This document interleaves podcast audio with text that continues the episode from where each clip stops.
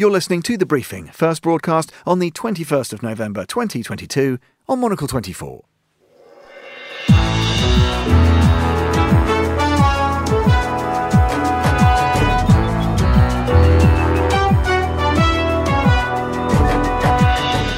Hello and welcome to the briefing, coming to you live from Studio One here at Midori House in London. I'm Tom Edwards. Coming up on today's programme, the IAEA condemns attacks on the Russian occupied Zaporizhia nuclear plant in Ukraine, calling for a stop to the madness. We'll have the latest from Kiev. In Japan, the country sees a third cabinet minister resign in less than a month. We'll hear more about Prime Minister Fumio Kishida's struggles in a moment. Then, what have we learned from the US midterm elections so far? Monocle's Washington, D.C. correspondent, Chris Cermak, will sit down with two foreign journalists covering the vote. And the FIFA Football World Cup is, it's safe to say, in full swing in Qatar. Monocle's Fernando Augusto Pacheco joins me to look at the press coverage the event's been getting. What have you read so far, Faye? Hello, Tom. We'll talk about some of the controversies and also the frankly bizarre events of the World Cup so far. More bizarre news from Fernando a little later. All that and more besides ahead here on the briefing with me, Tom Edwards. The International Atomic Energy Agency has condemned what it's described as targeted attacks on the Russian occupied Zaporizhia nuclear plant in Ukraine, calling for an end to the madness. More than a dozen powerful explosions were recorded near the Russian occupied plant at the weekend. Well, joining us for more on this now, on the line from Kiev, is Lada Roslycky, founder of Black Trident, a defence and security consulting group in Ukraine. Lada, good afternoon. Thanks for joining us as well after another turbulent weekend. Um, just start by bringing us up to speed. How much do we know about what actually happened in and around the nuclear plant over the weekend? Well, again, uh, the uh, Russian forces have stri- stricken the plant over 12 times. And once again, uh, the international community is asking the question who is doing this in Ukraine? While we know that uh, the nuclear plant has uh, now lost its um, uh, critical infrastructure, particularly the startup power of blocks number five and six, which are desperately needed for Ukrainians to have electricity. And this is another component of Russia's genocidal war against Ukraine, but also in its terrorism, nuclear terrorism against the rest of the planet. The situation is very dire, and uh, the a fake plant director from Rosatom, Romanenko, is uh, blocking the preparation for the power to be brought up in at least a minimum uh, required level. So the terror is uh, is going on, and when the Russians are going to be leaving, hopefully they will be leaving uh, the plant in the future under international pressure. We should be really, really careful in examining what they're going to be uh, pillaging and removing from that plant and what they have already removed, because at the end of the day, it is a nuclear uh, facility. Well, I was going to ask you, what do we know about any kind of protections or guarantees that will be in place if and when that moment comes, Lada? Because presumably one of the uh, concerns in the medium term, away from the immediate threat and the instability this is causing in terms of power provision, is exactly as you say, uh, the threat of a, a serious nuclear accident. Do we know if there is any kind of Russian plan in terms of that takeover? Well, I wouldn't call it a Russian, uh, uh, sorry, a nuclear accident because whatever would be happening would be happening under the direct control of the Kremlin. And the uh, Putinites would have to carry responsibility for that. Uh, as for them leaving the plant, we have no official news on, on this maneuver that is going to take place and everybody's waiting for. In the interim, what the um, International Atomic Energy Agency is calling for is a protection zone. And your question is a really good one because it is uh, what does that entail? The Ukrainians have been calling for uh, closing the skies or protecting the skies over at least their nuclear plants from the very beginning of the uh, of the war.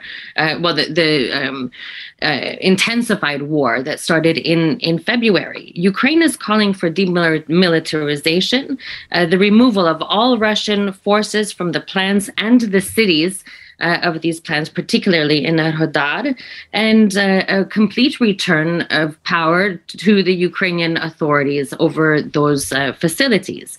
It makes perfect sense, but in the interim, perhaps we should be also considering some sort of international peacekeeping uh, mission that would be specialized and, of course, not have any Russians or, or Iranians or uh, that was a joke uh, protecting the, the nuclear plants inside of Ukraine. Um, well, let me ask you a little bit about the, the bigger picture. Uh, Lada Zelensky's claimed that Russia fired almost 400 missiles into Ukraine in, in one day uh, this past weekend. Um, well, I, I, guess my question is two pronged. What is the immediate impact being of that level of strikes? And is there any sense about for how long the Russian military machine can even continue to strike at that rate, even if it wanted to? Well, the strikes are uh, definitely hitting that critical infrastructure, which is incredibly uh, fragile right now. And millions of people, including myself, are, are highly dependent on electricity, as you may well imagine, particularly as we're moving into really uh, sub zero temperatures. And, and the winter is just starting when we have our, our snow uh, coming in. So the attacks and the uh, capacity of the Russians to continue attacking us with so many uh, bombs and rockets is severely under question. And that is why we're paying more attention to the cooperation with rogue states such as uh, Iran, which is now going to be uh, cooperating more intensely militarily with, with the Russians. And the amount of manpower, we see mobilization, we see the Russians maneuvering, throwing over more men uh, into the Ukrainian territory. We're talking about tens of thousands of, of men who, who are coming here to kill Ukrainians.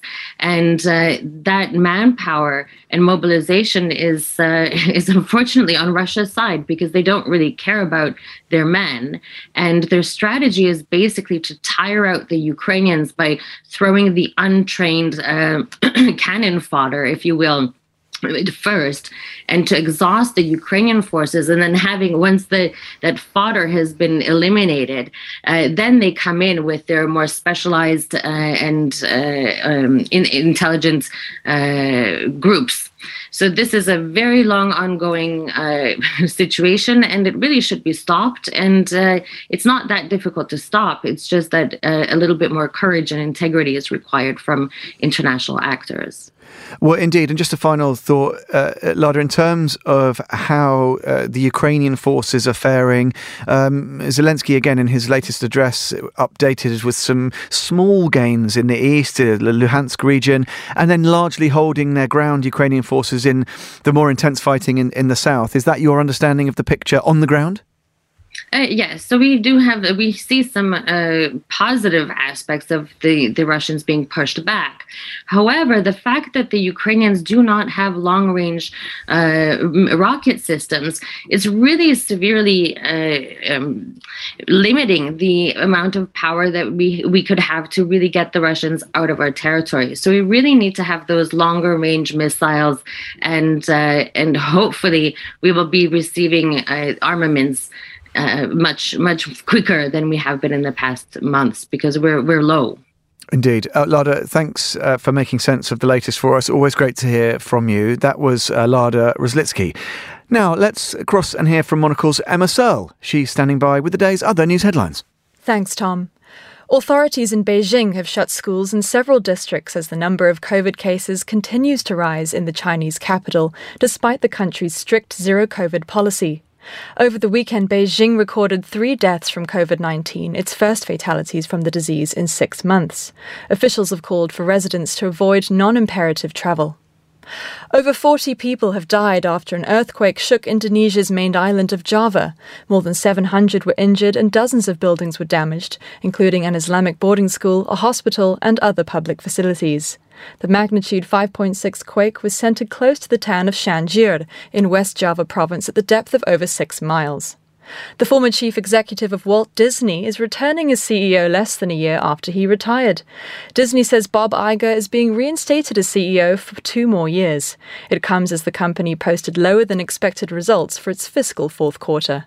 Those are the day's headlines. Back to you, Tom.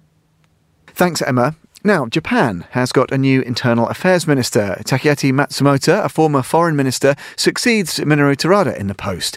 Terada resigned yesterday over a scandal involving party funding, the third cabinet member to leave in less than a month, something that's been seen as a significant blow to Prime Minister Fumio Kishida. Well, for more, I'm joined now by Monocle's Tokyo bureau chief and senior Asia editor, Fiona Wilson. Good evening to you, uh, Fiona. Great to have you with us. Um, yeah, I, I don't know. We've got to characterise this is a bit of a problem, isn't it, for Kishida? Yeah, I mean, it, it's becoming even more of a problem. You're absolutely right. I mean, he's lost three cabinet ministers in under a month. That's not great, is it? Um, and yeah, the latest one to resign. Um, I think the other thing is they're all allies of Kishida's, so it's looking, it looks bad. It looks like he can't appoint people properly, which is what the opposition is playing on. Yeah, Minoru, Ter- Minoru Terada, he he had to resign. There's been an ongoing discussion about his political funding. He was putting in inaccurate reports. I mean, he was even, uh, you know, his local support group had put in the uh, the name of the accountant. Uh, it was someone who'd actually died. So none of it looks good for Terada, but it looks even worse for Kishida. Well, yeah, and whilst it's probably not rivaling, you know, cabinet machinations here in, in the UK in terms of uh, the sort of ministerial roundabout, it is clearly a problem. And as you say, in particular, the fact that these are, allies, is there a threat? I don't know, Fiona, to the sort of day to day facility with which Kishida can continue to sort of run his administration. Yeah, I think so. I mean, the polls are looking pretty bad for him. I saw one in the Mainichi, which is one of the biggest papers in Japan. 43% of people asked hope that Kishida will will quit. So it's looking bad for him. Um, you know, this is a, a, cabinet that was formed in August. It's not an old cabinet. He did a big reshuffle in August, promised experience and no problem with all the challenges. We can take them on. And it's just got sort of gone from bad to worse. Different scandals, but, you know, it just really builds up to saying, can Kishida manage the real problems that Japan faces? Never mind these scandal ridden ministers. Can he deal with the, the cost of living crisis, this ongoing discussion about the unification church? Um, which has been going on since the uh, assassination of Shinzo Abe. So it's really looking quite dicey, I think, for Kishida at the moment. Well, yeah, and you've mentioned there a couple of these big problems. Obviously, economics, which is a bit of a global narrative, uh, the the dreadful assassination of Abe, and, and Kishida's approval ratings kind of have sunk pretty much since then while some of those things are obviously without his control, the aftermath of that dreadful Abe assassination being one of them, other things are within his gift, or one imagines the people will expect that that they are. What can he actually do to turn things around, or does he have to try and navigate these choppy economic waters with whatever degree of facility he can demonstrate? Yeah, I mean, these are good points. I think, you know, one of the big criticisms is that he's been you know hiring his friends. And people are saying these are, are, not experienced enough these people. They they shouldn't have been given cabinet jobs. All first timers as ministers these three. And many people felt they weren't suitable. And you know the opposition's just been grinding away. The press is on the case so really it's been a bit relentless and i think it is very it's a big distraction for kishida and i think also a lot of people felt he was being quite indecisive even uh, Terada, this has been an, an, ongoing issue. He he should have gone last week, really. Instead of which, Kishida didn't act. Didn't act. He's been in Southeast Asia. You know, he's been at ASEAN meetings, G20, APEC meeting, and then you know events kind of overtook. And he he did get the resignation on a resignation, as it's being called, the dismissal on Sunday, but it was seen as too little, too late. So I think he is personally being seen as quite weak and indecisive. Uh, uh, well, I guess let's just talk very briefly about the, the new broom, uh, Takeaki Matsumoto. I mean, I guess a little bit more experience, I think, had served as, well, maybe as foreign minister before. So certainly has a bit more experience, a little more of a, of a sort of an, an older head, a wise addition potentially. Do we know what kind of uh, ministerial style he'll bring to the post? Yeah, I mean, he's been a for, former foreign minister, Matsumoto, so he's certainly experienced. I think the danger at the moment is people are scrutinizing so closely now that you know the merest hint of a scandal and and the the, the papers will be onto it i think people are sensing that the uh, Kishida cabinet is in trouble. So, you know, I, it, he looks like a safe pair of hands at the moment, but, you know, I'm hearing about other cabinet ministers potentially with other scandals looming. So who knows if, if this is the end of the story yet. Fiona, I sense we'll have to check in with you again soon. Could be another move on that ministerial merry-go-round that I mentioned. But for now, thanks for making sense of it for us. That was our Fiona Wilson in Tokyo. You're listening to The Briefing on Monocle 24. Keen for a quick tutorial on where you should take your business over the coming months? The really brilliant products are brilliant not because of a marketing campaign or it's because they've managed to get some incredible ambassador. They really are good because they add value. Interested to learn how one of the world's biggest pharma companies responded to the pandemic? We need what's called warm preparedness. So we need public health systems that have the supplies ready, at least for the initial phase of a pandemic. Curious about the future of air travel? Everybody's looking forward to connect with the world connect with friends around the world, and just spend some leisure time and some relaxing time abroad. Or wondering whether shops will still matter. There's thousands of different journeys through the store that anyone who walks in could take. From CEOs to editors in chief, CMOs to chief strategy officers, our series is a fast paced, intimate discussion with chiefs, big and small, from around the world. That's The Chiefs, right here on Monocle 24 or wherever you find finer podcasts. Now, nearly two weeks after the US midterm congressional elections, counting is very nearly over, and it is now clear the Republicans will take control of the House of Representatives, while Democrats retain control of the Senate. To take stock of what we've learned, Monocle's Chris Cermak sat down at the National Press Club in Washington, D.C., with two fellow US based correspondents, Juliane Schäuble with the Berlin daily Der Tagesspiegel and Lars Os from Norwegian public television station NRK. They began by describing where they spent most of their time during the midterms. It definitely was Pennsylvania, which I did not choose to be my favorite uh, state to travel to. I, but the ex-president went to Pennsylvania. We had interesting Senate race, so this was a state I went to a couple of times. I also went to Georgia, as we did two years ago. Very similar, interesting Senate race and an interesting governor race. Arizona is quite fun because it's it was where it was a lot of noise two years ago, right? I mean, it was a big mess, right? So my thought was, okay, during the election, on election day, and those days afterwards, Arizona would be the best thing to go to, right? Because there are some Republican candidates there, especially Kari Lake, who have said almost a year before the election that she doesn't want to lose. Like she do, she doesn't want to say that she lost. And I was outside or inside the counting office in Maricopa County for four days, just waiting for the results. Quite surreal, right? But I mean, when yeah. did you give up? no, I never gave up actually. But it, it's, it, my God, that took. It was so close. So that was quite interesting to watch. Juliana, one of the interesting things when Lars talks about the counting there, that was so much under scrutiny ahead of these midterms. It felt like American democracy was at an inflection point. How much did you report on that ahead of time? And when it came to election day, were you surprised at how well things ended up going? I mean, not all results came on election day, so I think it, it is it is a problem that in the largest democracy on earth, and we kind of still counting um, some of the races. It has a reason to it, and, and the noise that was made of it in advance sounded so dangerous and so loud that they have to make sure they have to double check they have to count and count and count. And then you have results as we just as we just seeing in the house races. The differences are so small that a couple of hundred votes. So you have to make sure you really count the votes right. So we have been reporting in advance about it because the president himself made the future of democracy a campaign point. He said democracy is on the ballot and obama said it too. So we of course had to report on the fears what what might happen afterwards and what what Trump endorsed people would change if they could get the hands on it. So in the end, I think it was a big relief. Uh, we did not see any any violence, any larger conflicts. We don't have any big things going on, except for Maricopa County in Arizona, where it took a while until the counting machines worked again. That was not so good, I think, for all the conspiracy theories that are spread. Um, but overall, I would say it was kind of a smooth election. It just takes too long, and I think they really have to think about it to not have an election month the next time they go and vote on a national level. Every state has different rules for a federal election. Me from Norway, and I guess for you too, it baffles me. It's insane. it, yes, it's insane, right? Why?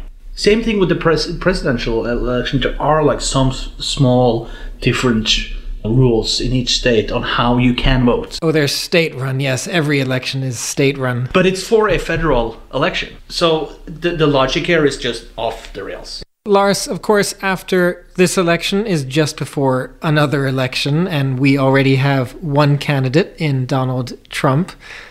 What did you make of his announcement, and what do you think of his chances with all the discussion post midterms about the role he played, positive and mostly negative? Well, I was outside Mar a Lago. I thought there would be thousands of people outside there because his base is still his base. 15 17% i think. That's the last number i heard. And i went down there and there were surprisingly very few. 150 people outside mar-a-lago. There's this huge bridge over to his huge mansion and, and golf club. I was really surprised that there were more people.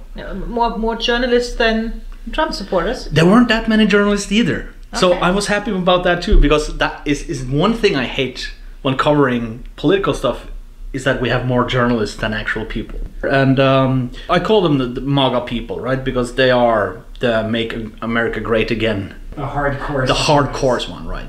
They haven't changed at all. They think that he will come in and be this, in some eyes, their messiah again. But it is interesting, especially in Florida, where you have seen that, especially after Ron DeSantis won by you could you can call that a landslide. And I talked to a uh, strategist in Arizona who said that it seems now like the first America movement has shifted its course, and maybe Donald Trump is not the guy who can lead them in a new direction. Now, Juliana, we were talking before we started recording about what Berlin expects from you, what kind of coverage. What is the story that people in Germany have wanted to hear about the most? Is it still Donald Trump, or are there also foreign policy concerns that you were focusing on? Both, I would say. It is always Trump. We made um, our front page had a picture of Trump and just the question in English, why?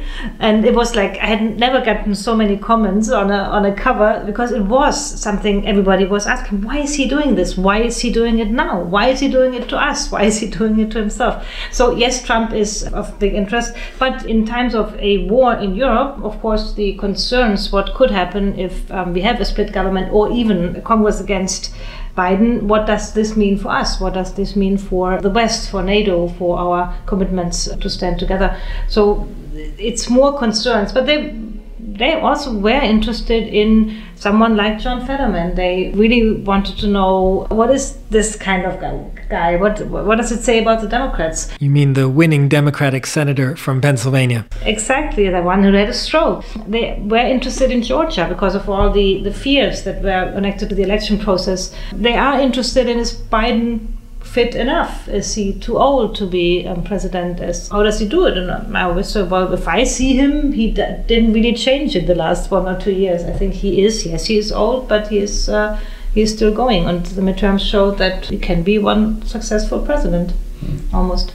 And Lars, on the foreign policy side, was there something particular that you were following and? Uh, in the next couple of years, I mean, with Republicans in power in the House of Representatives, do you expect much to change when it comes, for example, to the U.S. response to war in Europe or Ukraine? I do think what's been said here that Republicans have been very open that we should cut down the, the money that goes to Ukraine. That could have been a very interesting thing to look at. But do you really think that will happen, though? Not in a bit. no. I think I think some Republicans like Marjorie Taylor Greene and the more more extreme ones they will try to like try to at least stop it, but for the most part, I don't see that that will happen at all. But I mean, now I know that Trump is gonna run. I mean, there's like two years until the next election, so I feel like my job is not to overanalyze what's happening here because a lot of our listeners and viewers in Norway they know a lot about American politics. So the thing I love the most is just be out with people, capture their everyday life, their struggles, their uh, hopes and try to learn more and more about society. And then you take the politics in and wove that into good stories. Lars Os of NRK and Juliane Schäuble of Tagesspiegel, thank you for joining us. And of course, thanks to our own Chris Cermak in Washington, D.C. For that one, uh, you're listening to the briefing here on Monocle 24. Before the show ends, we must talk about the football World Cup. It's kicked off in Qatar. Monocle's Fernando Augusto Pacheco joins me in the studio to look at press coverage and some other observations and asides. Hello, Fernando. Hello, Tom. How weird talking about the World Cup in November, right? It's very strange. Very I can't get used to it. England are playing in In about, about half, an hour. in about weird. half an hour. But let's start at the beginning. Opening ceremony. Thoughts, reactions. Uh, day one has been completed. What did you make of it? It, it was an interesting one, and, and and again, I think the press coverage is always very interesting for, especially here in the UK. If you're watching on the BBC, it was an extremely critical coverage, I have to say. If you wanted to watch the ceremony, you had to. They had a live stream, but it was not on the TV channel. The TV channel, you know, they mentioned, you know, the appalling uh, treatment for migrant workers in the country, the LGBT rights. I mean, quite courageous. I think it's fair enough, even though, Tom, you know, I'm against boycotting an event mm. like this. But what I am in favor is to be very critical. And I think that's, we here, the press, we can do that. And I think the BBC did this very well. And many other countries, I have to say.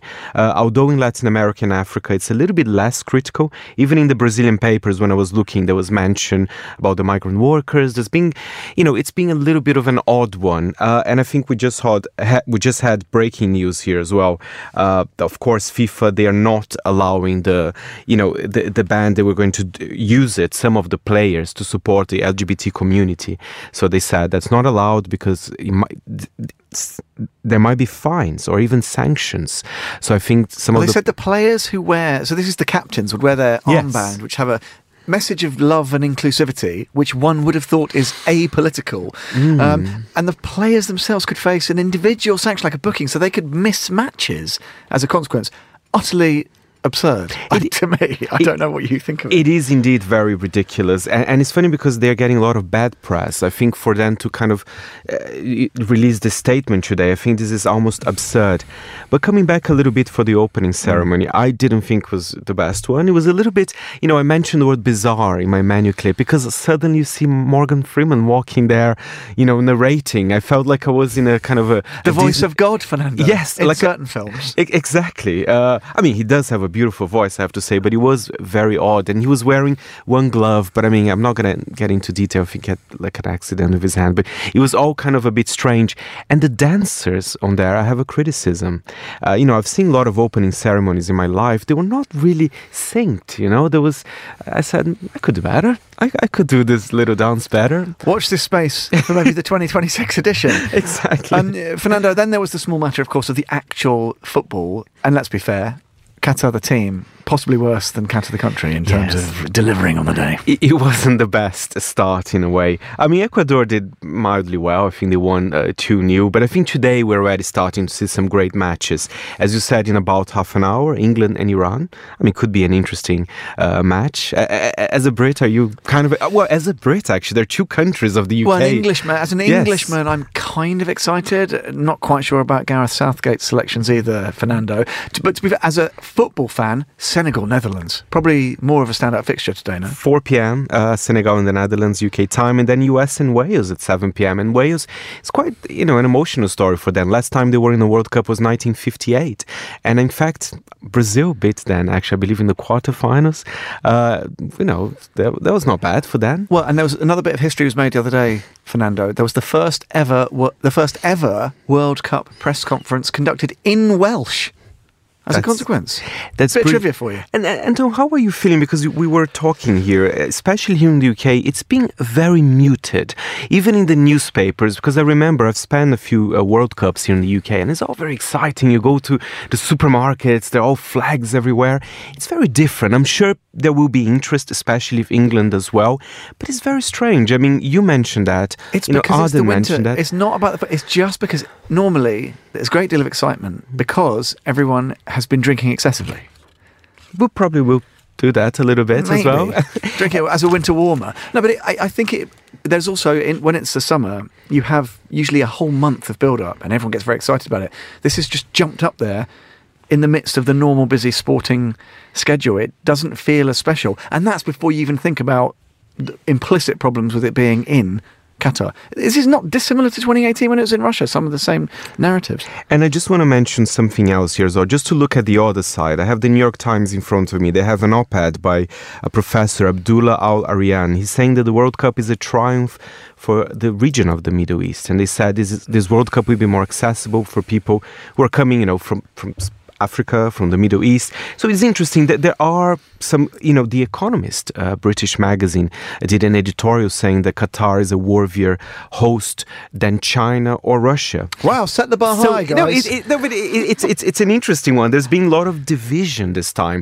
So this World Cup, I think, is going to be more political than ever. Hmm. It's very rare to talk to someone ex- only about football this time. I would Uh, say. and remind our international listeners the next time it's going to be very different. Hopefully, we can focus on the game. It's going to be in the summer, and it's going to be in hopefully less controversial markets. It will be in Mexico, United States, and Canada. So I think that's what they're trying to do as well, to not have just one country hosting the event. Even though it's interesting, the US is such a big country, but they wanted to include uh, the whole region as well. So I think it would be much less controversial. Uh, I was going to ask you, Fernando, what about the coverage in Brazil? Because it's super interesting. We were talking about could this be the reassertion of Brazil as soft power player with Lula, not Bolsonaro? Uh, can people wear the shirt of the Seleção because that had been a an icon that was sort of kidnapped by Bolsonaro a little bit? What's the coverage like back home? It's being, I think people are very excited. They genuinely think that Brazil are the favorites, and they kind of are, Tom. I think with Argentina, I think there's a big chance of a Latin American country to get the trophy. I mean, it's been 20 years. Uh, Western Europe completely dominated the World Cup in the last 20 years, but there's a very uh, critical question here in the Brazilian papers because, so, you know, it's not the best convenient times there in Brazil. So people are saying, if I skip work, is that okay? And then the lawyers, according to this article in Folha de São Paulo, say, listen, it's not okay. You'll be penalized. You can even be fired. But what's happening? A lot of Brazilian companies, they are doing special events. There'll be big screenings. Uh, it, it's almost a pu- public duty. I would say the majority of companies will do that uh, in Brazil, but don't think you can skip work to watch the World Cup. That's a big no-no, according, uh, you know, to these very important articles that I've been reading. And uh, Fernando, in case you have any funny ideas, the same holds true here in the UK. Just journalist. It's for work, Tom. It's for work, so I can do lovely check-ins here on the briefing. Dubious, dubious, Fernando. Thanks for uh, giving us your early reactions. Lots more, of course, from Fernando. As the World Cup continues to unfold over in Qatar, go England, I guess I should say, uh, coming up. Go England. At the top of the next hour. That is all, though, for this edition of The Briefing, which was produced expertly but remotely by Marco Sippi and here at Midori House by Laura Kramer. Our researcher was Emily Sands. Our studio manager was Adam Heaton. My thanks to them, one and all. We'll be back at the same time tomorrow, 12 noon London time. I'm Tom Edwards. Goodbye and thank you for listening.